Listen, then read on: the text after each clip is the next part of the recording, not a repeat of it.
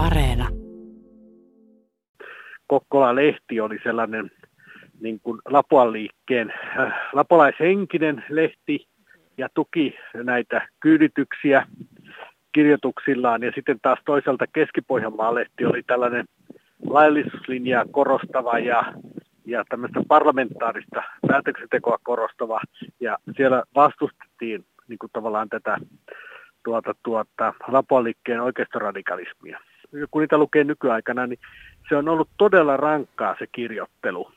Et Suomessa nykyään paheksutaan kaiken maailman nettikirjoittelua, niin se oli paljon lehdissä, painetussa lehdissä se toisten haukkuminen nimeltä oli paljon voimakkaampaa ja käytettiin pilkkanimiä ja, ja tuota, niin kuin tämmöistä väheksy, väheksyvää kirjoittamista. Et siihen aikaan se kiistely oli sillä tavalla, että Vaasassa oli Ilkka ja Vaasalehti, jotka kinasteli keskenään ja Kokkolassa oli Kokkola ja Keski-Pohjanmaa, jotka kinasteli keskenään. Se tarkoitti suomeksi sitä, että haukutaan päätoimittajaa.